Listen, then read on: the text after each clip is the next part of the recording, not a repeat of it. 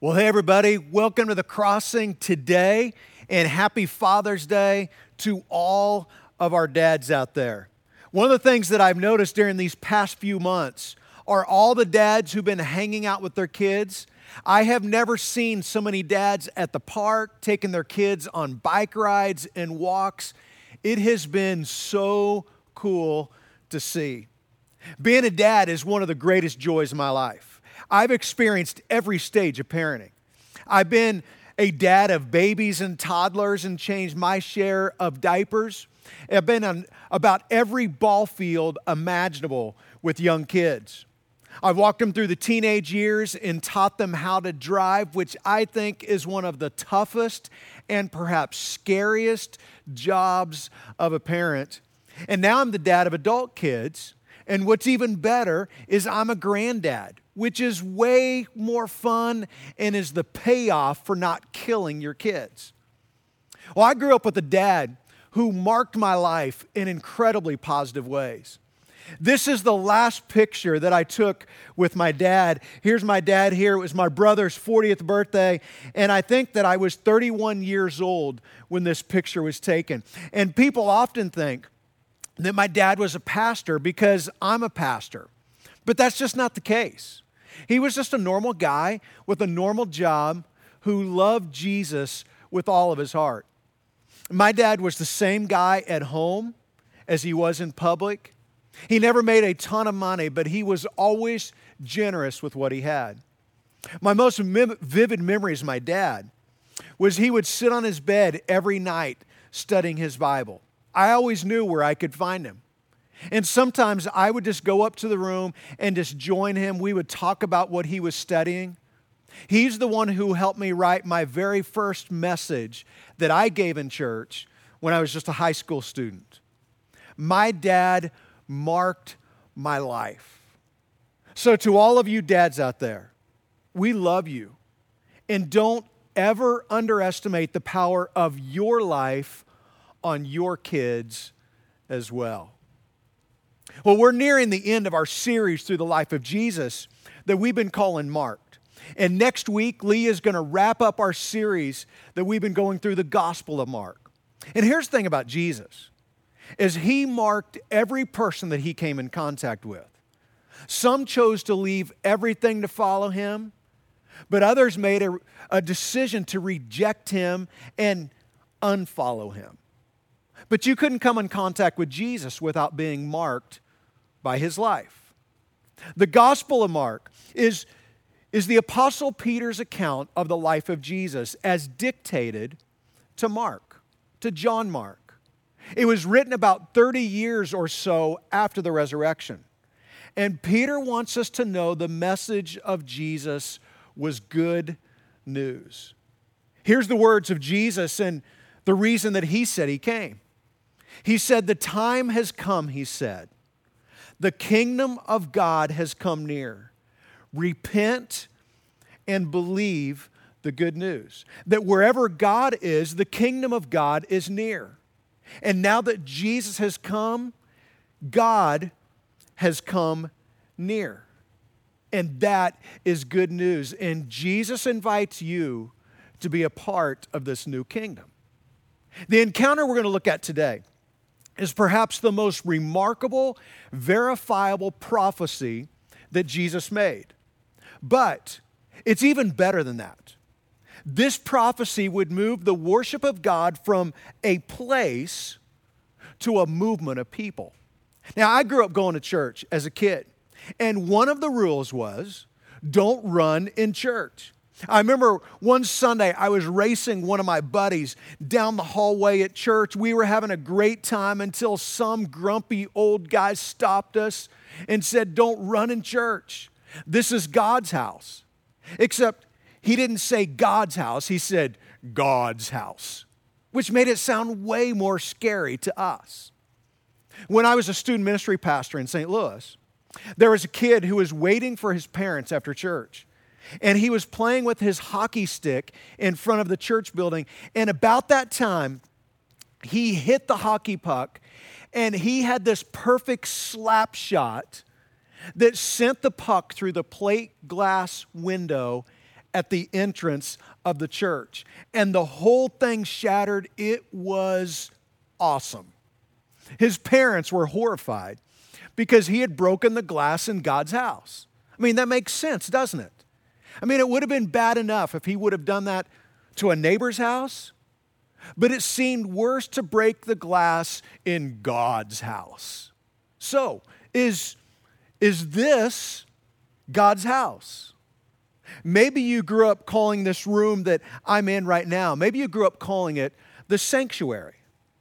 A sanctuary is the place where God dwells. That this is one of the reasons why this stay at home mandate has been so hard on religious people is we tend to equate a place with the presence of God. We equate the place that we have a spiritual experience as being a more spiritual place. Now, this is nothing new. The Jewish people did this for thousands of years, that they had a sacred place. And it started when the children of Israel escaped from Egypt and were wandering in the desert for 40 years. That whenever they would come to camp, they would set up their camp and, and then they would put up the tabernacle. Now, the tabernacle was a tent that housed the Ark of the Covenant, and it represented the presence of God. Then, fast forward, when David becomes king, he finishes building his palace and he looks around and he says, I live in this incredible house, but the Ark of the Covenant is still in a tent. So he puts the plan into place to build the temple, and his son Solomon will take over and build it. Now, the Jewish people had a sacred place to go and worship God. We'll fast forward again a few hundred years. And the children of Israel rebelled against God. And God allowed them to be conquered and carried off into captivity in 586 BC. The Babylonians destroyed the temple and anything of value. And for the Jewish people who had rejected God, they no longer had a place to worship God. Well, after 70 years, they started to trickle back to Israel. And they were allowed to rebuild the temple, kind of. They were only allowed to build this mini temple. But they once again had a sacred place. But in 20 BC, King Herod, yes, the same King Herod who killed all of the baby boys in Bethlehem, King Herod comes to the Jews and says, I want to rebuild your temple to its former glory. Well, King Herod and the Jewish people, they went back and forth and back and forth until they finally gave him permission to rebuild the temple. And this right here, this is a model of what the temple looked like in those days. In some of these walls, they measured 100 feet high. And this right here was a 37 acre plaza.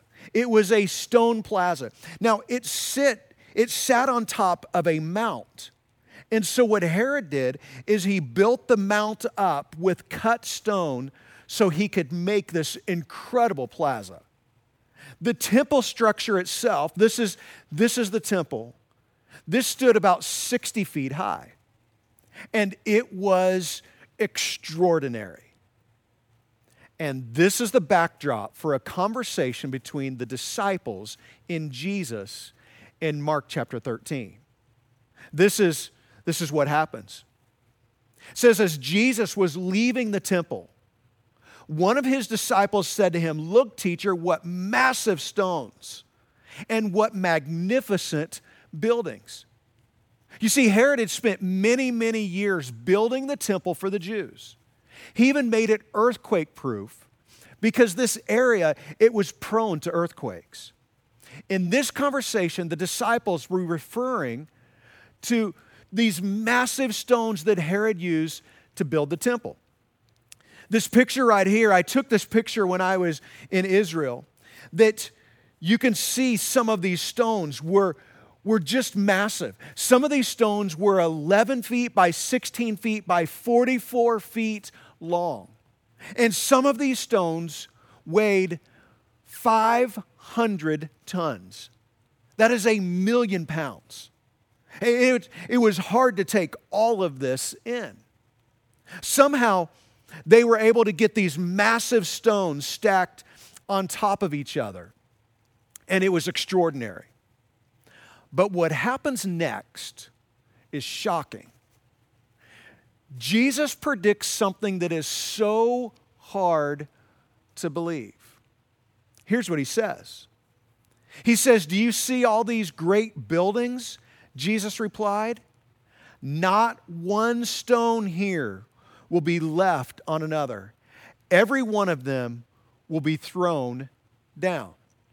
Now, it doesn't mean that they will fall down like an earthquake hits and, and they'll just all fall down. No, Jesus uses a very specific word, and it's translated perfectly here. They'll be thrown down. And the disciples, they're just staring at Jesus. How could that be? Jesus, these stones weigh hundreds of thousands of pounds. What do you mean thrown down? Jesus, we don't understand. Because the end of the temple would mean the end of the world as we know it. And they walk out of the temple plaza and they walk up the Mount of Olives and they can't stop thinking about what Jesus said. It says, as, as Jesus was sitting on the Mount of Olives off, opposite the temple, and as you sit on the Mount of Olives, you can see the whole temple plaza from right there. Says Peter, James, and John and Andrew asked him privately. So they kind of pulled him aside. Jesus, we have a question for you. Tell us when will these things happen?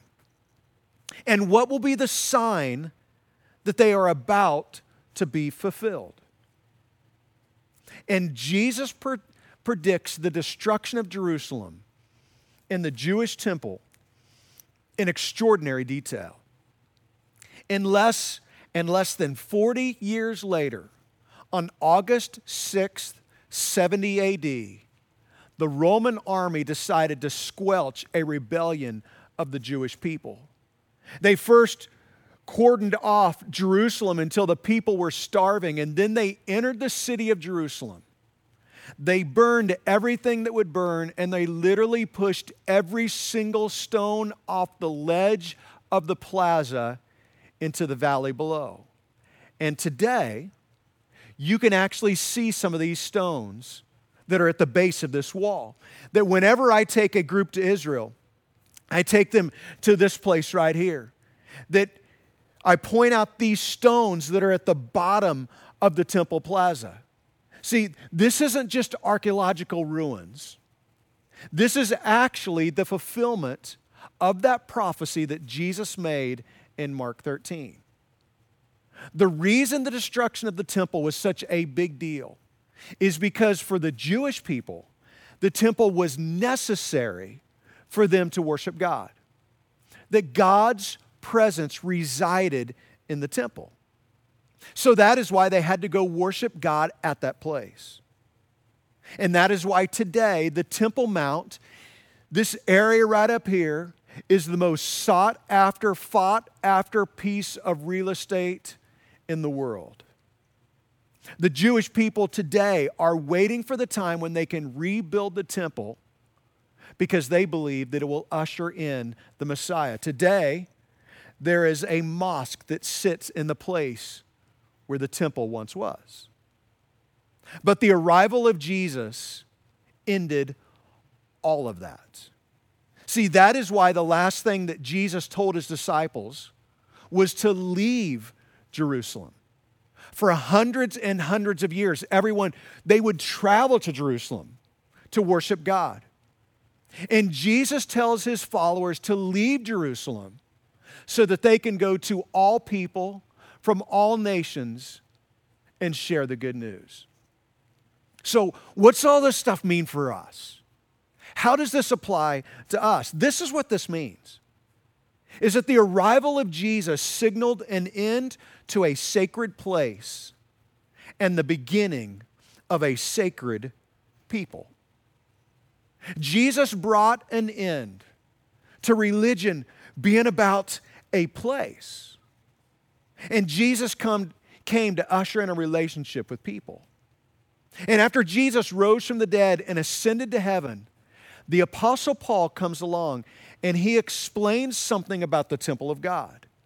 He explains that you are now the temple of God. Look what he writes in 1 Corinthians chapter 6 verse 19. He says, "Do you not know that your bodies are temples of the Holy Spirit who is in you, whom you have received from God. You are not your own. The presence of God has left the building and now dwells in his people. If you're a follower of Jesus, the presence of God, the Holy Spirit, is in you. The presence of the Holy Spirit is in your life and when that happens, it gives you everything you need to follow God. So let me just give you three implications for us. Three things that I don't want you to miss. Here's the first thing the building is not sacred. The building is not sacred. Is, is this right here, is this God's house? Have you ever wondered what makes a place holy? Eh, have you ever thought about that? What makes a place holy is the presence of God. You remember when Moses had the burning bush and God said, Remove your sandals for you're standing on holy ground because he was, he was at the presence of God. Let me tell you, this is not God's house. This is just a cool building that the church meets in. You are God's house. That is why, in the midst of our buildings being shut down for the past three months, that the mission of Jesus can move forward. Because the church is not a building, the church is the people. Listen, I can't wait until we can meet together again. There is something powerful that happens when we come together in worship in one place. There is something powerful that happens that doesn't happen at any other time, and we are working daily on our plan to get back together. That we cannot wait. I cannot wait to see you again. But let's not mistake anything. The building is not sacred, it's just a building. One day, this building, it's going to be torn down and they're going to build a Home Depot in its place. Whether we gather for worship in our auditorium or in our living rooms, we continue to be the church and continue to move forward the mission of Jesus. That the building is not sacred. Here's the second thing you are sacred. That feels weird to say that, doesn't it? I mean, doesn't it kind of feel sacrilegious to say that you are sacred? But remember, what makes a place holy? It's the presence of God. And if you've surrendered your life to Jesus, God's Spirit resides in you. That means that you are sacred. And that scripture, that scripture I just read out of 1 Corinthians, do you know what the context was? It was sexual purity. That's what the Apostle Paul was talking about. And here's what he goes on to say He says, You were bought at a price, therefore honor God with your bodies. That if the Holy Spirit lives in you, then the natural question is, How do I honor God with my body? The context is sexual purity. But I think that it applies beyond that that you begin to, to think about the way that you take care of your body differently. This is why we have the crossing recovery. Because perhaps you've spent years abusing your body in some way. We want to address that. That's why you ought to care for yourself. You ought to be healthy. Is that you honor God with your body. And then here's the third implication for us. The first one is that the building is not sacred. You are sacred, which means that every person you come in contact with is sacred. When I went to the church at Notre Dame in Paris several years ago before it had burnt down, we walk in, Darla and I, we walk in, and we were talking with each other. And we are shushed by the nun up front. And she just looked at us and says, shh, you shh.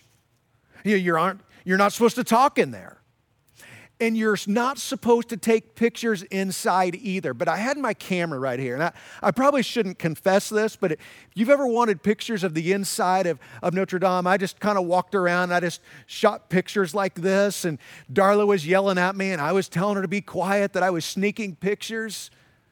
See, we get really bent out of shape when people act a certain way in a sacred place. But it is really a sacred people. That is why racism should matter to you. That is why we have to confront sexism and classism. This is why we have to stand up for any person who is mistreated, anyone who has shown a lack of dignity. Because in Jesus' kingdom, the highest value is love. It's about loving people.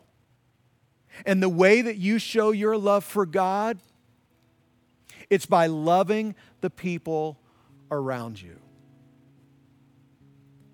The arrival of Jesus signaled an end to a sacred place and the beginning of a sacred people. The person to your left and the person to your right, the person that you come in contact with, is more sacred to God than any building you will ever visit. The message of the gospel is you're seated beside sacred, you're raising sacred, you married sacred, you hire and work for sacred. Let me just bring this home for us. Let me just try to apply this a little bit deeper is Jesus' original invitation still stands. The invitation that he gave to Peter, James, and John. The invitation that he gave to tax collectors and prostitutes. The invitation that he gave to the rich and to the poor.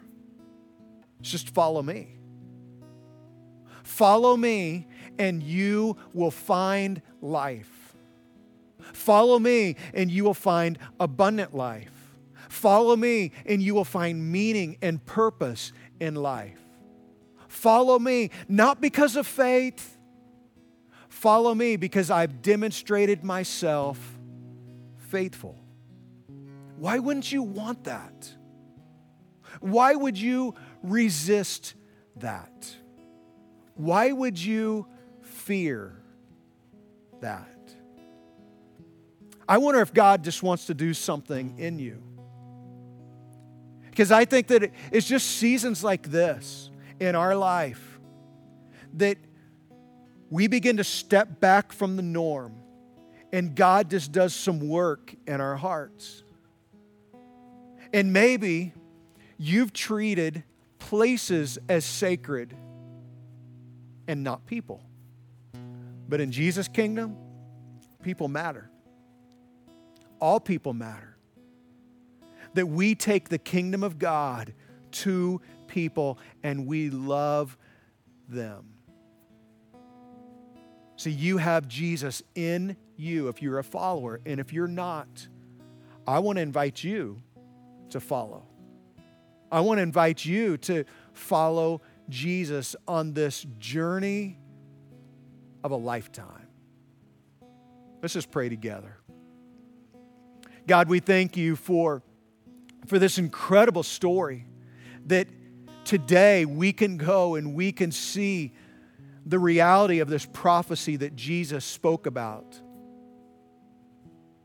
That it brought an end to a sacred place and it ushered in a sacred people. And God, for everybody who hears these words that I'm speaking right now, you spoke to us that we are a chosen people, a royal priesthood, that we bring your holiness into this world. God, I want to pray for those who maybe are not yet followers of Jesus, but they're ready. They're ready to surrender their life to Jesus. They're ready to put their hope and their trust in Him, to have you live in them. But God, I know for every single person, it's about surrender. So, God, as there are many who are surrendering to you right now, God, we collectively surrender to you again and submit to you. We are yours. God, help us to love one another. God, help us to be the church that you've called us to be, to carry your mission forward no matter where we meet. And so we pray all of this in the name of Jesus. Amen.